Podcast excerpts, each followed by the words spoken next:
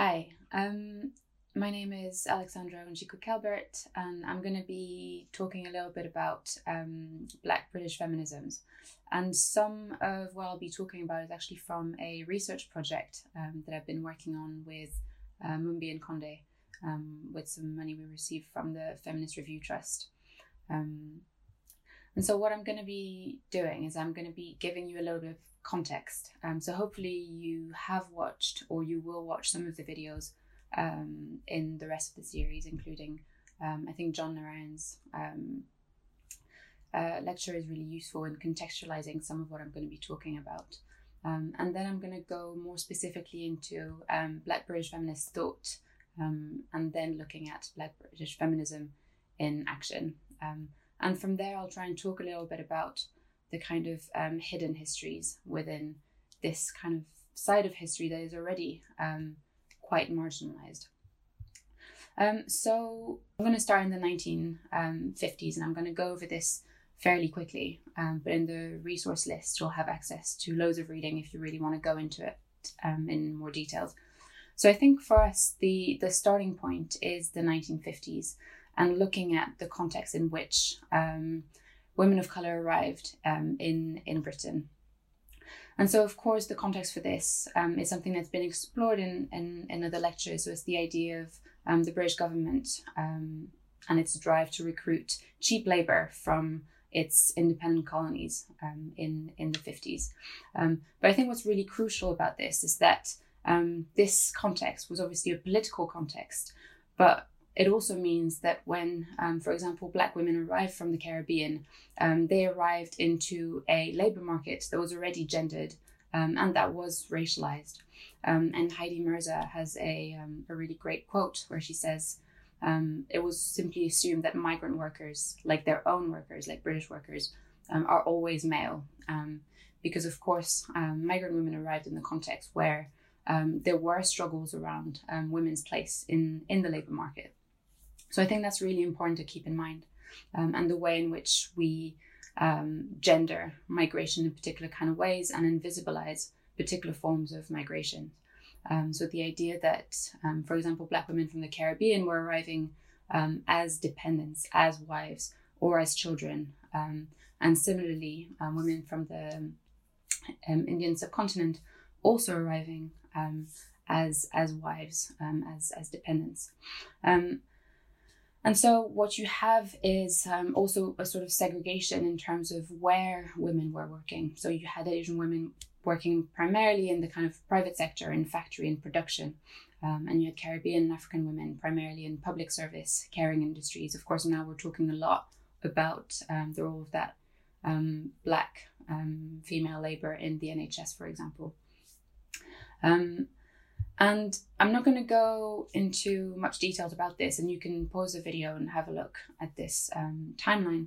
But I think generally speaking, what we're looking at is the kind of um, the evolution of um, racism and anti-racism, especially in in policy um, in Britain from the 1950s through to the kind of mid to late 1970s. Um, and what we have is um, this sort of weird dance, where on the one hand you have explicitly um, racist um, racist policies um, that are trying to prevent um, colored um, immigration from from coming in.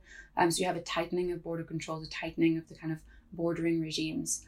you have the creation of the National Front with very little resistance from the kind of official narrative. But at the same time, you also have um, the Race Relations Acts that um, come in place from um, particularly from the 60s, are trying to challenge um, specific forms of discrimination in housing, um, in in work, um, etc. Um, and so I think this this paradox between, on the one hand, this kind of pro integration and anti discrimination framework, whilst at the same time having like racist distinctions really at the core of immigration policies and at the core of the structuring of British society. Um, and so that, of course, is the context for um, for Black British feminists. Um, and so in the 1970s, um, you have a sort of shift in the modes of resistance. And I think, again, some of that has been explored, um, I think, really well by John um, John Loren's lecture. Um, and of course, resistance doesn't begin um, in the 70s already. Um, resistance is, you know, there, there is always resistance. And if you look at different modes and the evolution of these modes of resistance, um, you see that in the 50s in particular, you have um, specific kind of organic responses with people creating their own churches, their own welfare organizations, um, and you have forms of resistance that are more spontaneous. In the 60s, you start to see alliances and more organizations. Um, and in, in the 70s, you have quite um, quite an active um, context. You have a lot of different um, groups. You have um, a lot of different organizations, including, of course, the British Black Panther movement um, and the and the Black Power movement more generally. Um, and so, what I'm going to be focusing on specifically is what's happening in terms of um, Black women and women of color um, in in this context. So, the other side of the context is, of course, the women's liberation movement. So, in the 70s, um, the the women's liberation movement um, is is is really strong um, in in Britain, and with it comes this vision of um, universal sisterhood. So we're really talking about um, women's experiences. So women's experiences in the home, women's experiences um, in the labor market, as wives, as mothers, as individuals, etc. but in that kind of vision of universal womanhood and universal sisterhood, there is very little problematization of um, racial power within the specific um, feminist production of knowledge. Um, and Catherine Hall is someone who's done a lot of work um, around that and looking at um, this kind of feminist production of knowledge. Um, and, and many others have been able to like really ask the question of where like where other forms of womanhood fit fit within that. And so what black feminism does and, and black feminist thought um, in, in Britain does is it draws attention to the ways in which racialized, gendered, and classed structures and discourses um, interact to position women differently in relation to um, to white supremacists and to patriarchal systems of oppression. Um, and with that comes a, um, a challenge to this this idea of like white womanhood as the universal um, experience. And that's really really important. Um, and that's really important as a um, in terms of like the theory and understanding um, like where um, feminist theories come from but also in terms of the practice of um, of femi- feminism and feminist campaigning.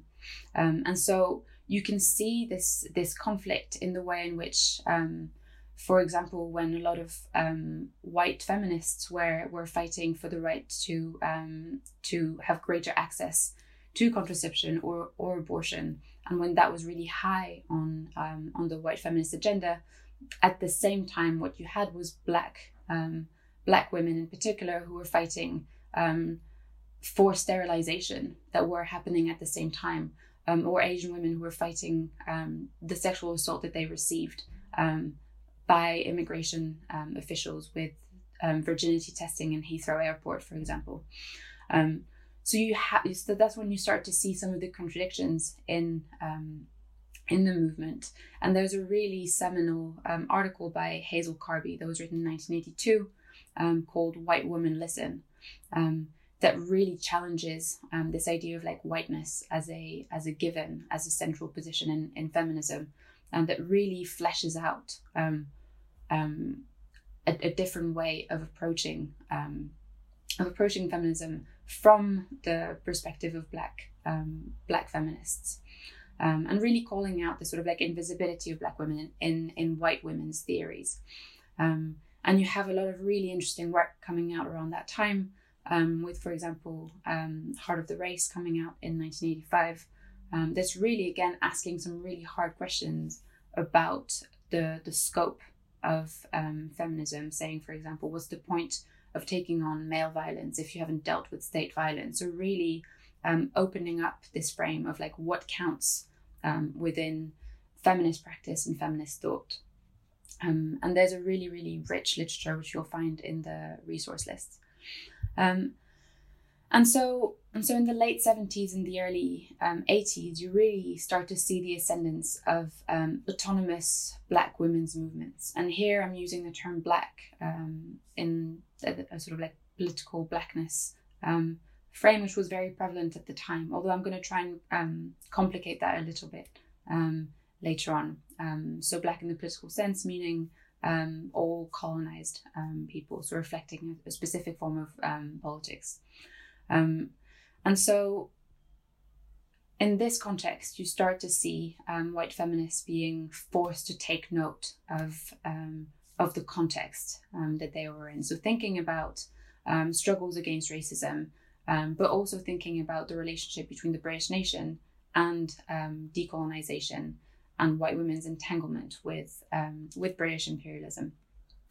Um, and and with that in the 80s you really have an explosion in terms of um, black women really writing um, about themselves um, and their politics and their experiences. Um, and so here are just a few examples of like some of these really seminal um, pieces of writing that came out um, around around that time. And just to give you a specific example the organization of women of african and asian descent oad which initially actually was the Organization of Women of um, African African descent, um, was co-founded in 1978 um, by a group of women, including um, Olive Morris, that I think was mentioned in another um, lecture, who was um, very involved in the British Black Panther uh, movement, and also Stella Dadzie, who was one of the authors of Heart of the Race. And it was the first black women's organization to operate at a national level. So it was an umbrella organization for um, loads of um, black women's organizations, so politically um, black. And what they were doing was really taking up um, issues of class, issues of race, and gender um, all, all at once. Um, and so thinking specifically about the kinds of campaigns and the kinds of work that they were doing. so there was a lot of work looking at healthcare because a lot of um, migrant women's experiences in healthcare was um, was a really hostile one. So, for example, um, trying to talk about sickle cell um, anemia, which had been completely invisibilized within the healthcare system, um, talking about childcare, talking about prisoners' rights, um, talking about abortion laws. I've already mentioned the forced sterilization of specifically, I think, Caribbean women with the use of the drug Depo-Provera um, but also sin bins, which is what um, what was happening to uh, happening to a lot of children um, who were placed in um, ESNs, ed- educationally subnormal schools. Um, so these were the kinds of like the the kind of focus of um, of the, the organizations that made OAD. OAD also had its own um, newsletter FOWAAD, which you can also see in the background there in the slides. Um, they had their own day schools, um, they organized national conferences, and they had special um, project committees. And one of the things that's particularly, I think, interesting about OAD was um, not just what they were organizing around, um, but also the way in which they organize. So you really see some elements of prefigurative um, politics um, in the way in which um, their approach to political organization. So using, for example, um, rotational representation. So they had rotations in terms of um, the different leadership roles that existed, and the different committees but also the, the centrality of childcare, for example, or thinking about other forms of um, commitments that um, its members um, had. Within OAD, you had a lot of very different kinds of groups that had very different kinds of interests or different um, focus points. Um, and in some ways, that was um, one of the strengths of OAD. And of course, later it also became, if not a weakness, certainly something that actually brought um, quite unique challenges. Um, so within OAD, you had uh, members who actually rejected the term um, feminist, who saw feminism as something that actually represented um, a white um, ideology. Um, and then you had others who really, for whom like the term feminist was was really important. there were also different priorities so, for example, some of the groups um, involved in OAD would um, would be very focused on some of the struggles, decolonizing struggles that were happening um, back home um, in on the African continent, um, in Asia, um, in the Caribbean, etc. And you and that's also where you start to see differences in terms of like the the priority that was given over anti-racist struggles in um, in Britain with people trying to settle here and trying to improve um, the conditions in which they were living here, um, and others were really focused on um, all of the political work that was happening um, outside um, outside of Britain. and of course, there were a number of conflict areas as well, in addition to this this question of priorities. One was um, the kind of the role of ethnic differences, um, and I think that's um, that's an important question and something that's still um, that's still being explored today. So thinking about actually the the differences within um, and the differences in terms of experiences, the differences in terms of um, language, the differences in terms of class as well, and different forms of access. and so that started to really create or exacerbate some conflicts but also sexuality. Um, there's um, there's some really really interesting pieces um, in the resource um, list around the, the the struggle within OAD around sexuality and the role of um, black lesbians, for example, and whether or not they were accepted and the kind of and that was a big um, that was a really important site of of conflict as well. Um, but I think it's also important to think a little bit more um, widely about the histories of Black British feminism that are um, even still harder to find. Um, and there's a lot of really important work um, here. So, for example, um, Therese Johnson um, talks about the way in which feminist academia and feminist activism in Britain today um, continues to be um, white dominated, and she talks about the reproduction of racism and whiteness within um, within British feminism. Um, and so she's looking at the kind of the dominant historical narratives that enables the reproduction of this specific understanding of feminism. Um, and I think that's something that's really important for us to keep in mind. Um, and this idea of the like British feminism being a story that belongs to white women. Um, so how do we begin to like really unpack um, unpack that? Um, Michel-Rolph um, who was a um, Haitian um, anthropologist, um, has done a lot of really important work looking at what he calls the narrative production um, of history. And so he deals with the ways in which the production of historical narratives involves the what he calls the uneven contribution of competing groups and individuals who have unequal access to the means of, of the production of, um, of historical narratives. Um, and similarly, Hazel Carby, um, who I've already mentioned, talks about, um, she problematizes um, archives and the way in which archives can present history as a sort of consensus um, and often mask the actual conflicts that exist. and Ann Laura Stoler has some really interesting work that's looking at, again, looking at archives and looking at um, what she calls archival um, asides, um, which I find quite um, interesting. And so, through engaging with that kind of literature and thinking about the histories that we may not have um, access to, I think it raises some really important questions around um, how we know what we know. so, just these kind of like methodological, but also epistemological challenges. And so, because we had these kinds of questions, um, myself and um, Mumbi and Conde um, we started working on a project called um, Unarchiving Black British Feminisms.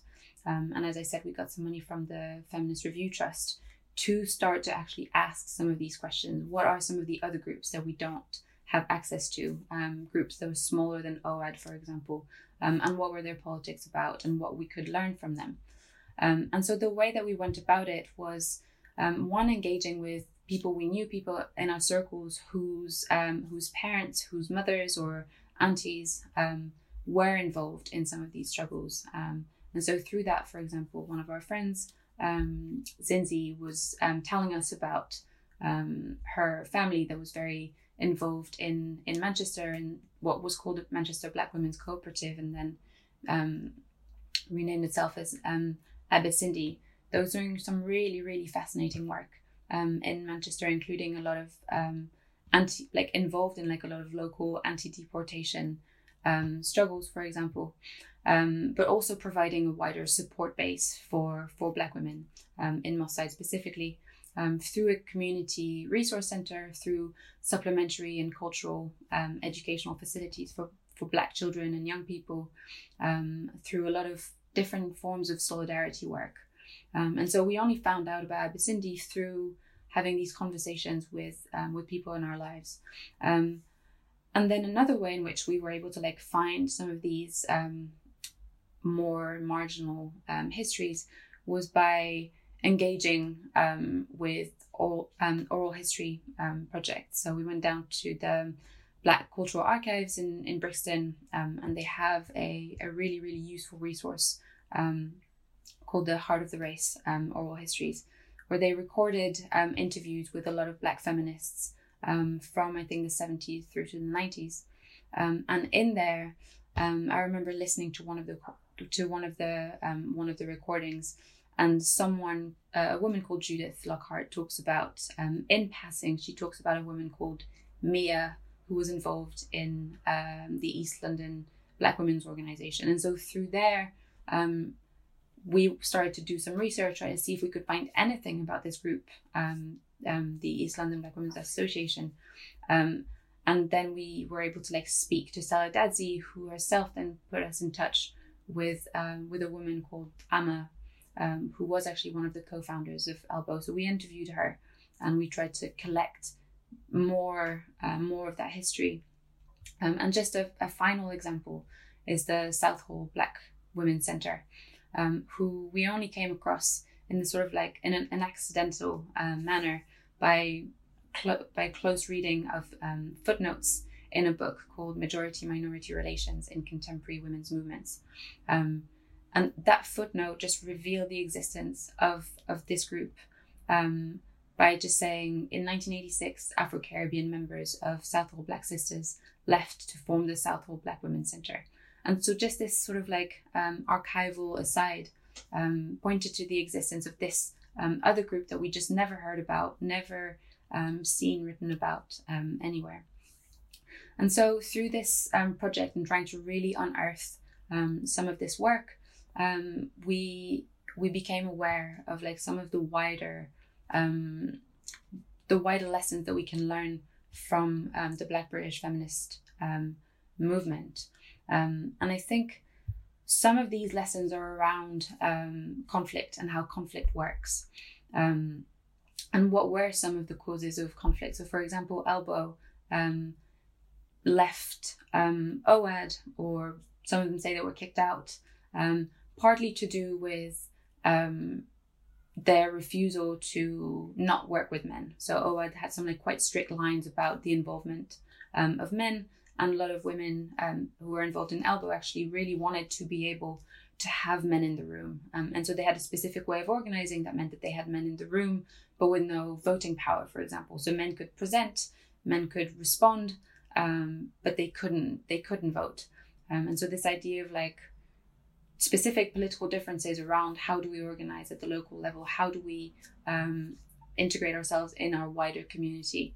Um, so it was very interesting to learn about these different approaches to um, to organize organizing even within um, within these um, Black British feminist spaces.